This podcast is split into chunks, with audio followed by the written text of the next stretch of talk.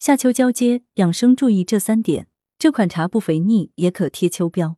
俗话说的秋不食瓜是怎么回事？贴秋膘就是放开吃肉。广东省中医院皮肤科主任医师严玉红提醒，在夏秋交接这段时间里，日常养生要注意三个要点，才能从治胃病角度保健康。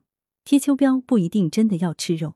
所谓一夏无病三分虚，入秋贴秋膘，这些俗语都在揭示民间的养生智慧。即夏末秋初，应该把人体消耗掉的能量补回来，这样秋冬才有足够的正气来抵御寒冷和疾病。不过，贴秋膘并不等于吃肥肉。严玉红表示，所谓补充能量，从中医的角度看，其实应是补精气精血。因此，此时贴秋膘对于大部分人而言，一杯黄芪补虚茶是补精气精血的好选择。黄芪补气，红枣补脾补血，枸杞补肝肾之精，看似简单。却能把身体消耗的精气血都补到位。秋不食瓜，寒湿重者与儿童注意。俗语有云：“秋不食瓜，秋瓜坏肚。”严玉红提醒，这里说的瓜主要是指西瓜。西瓜是夏天的水果，性味寒凉。如果立秋后还大量吃西瓜，不仅易伤脾胃，还易生痰湿。尤其是脾虚寒湿重的人以及小孩子，到了秋天最好就不要再吃西瓜了。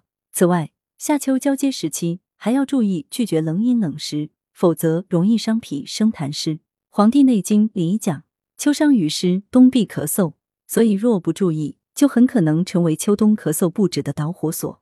可多吃酸强肝。严玉红提醒，这段时间可以适当吃点酸味食物，比如葡萄等，因为酸入肝可以强盛肝木，防止肺气太过对肝造成损伤。当然，到了此时，空调温度也应调高一些，或换成小风扇，避免受寒。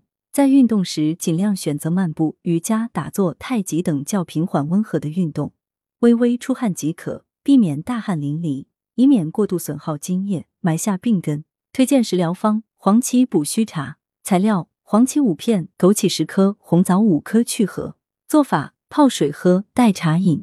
功效：补精气、补血。禁忌：阴虚上火、有实火的人不宜。文阳城晚报全媒体记者林青青，通讯员扎冠林。来源：羊城晚报羊城派，责编：刘新宇。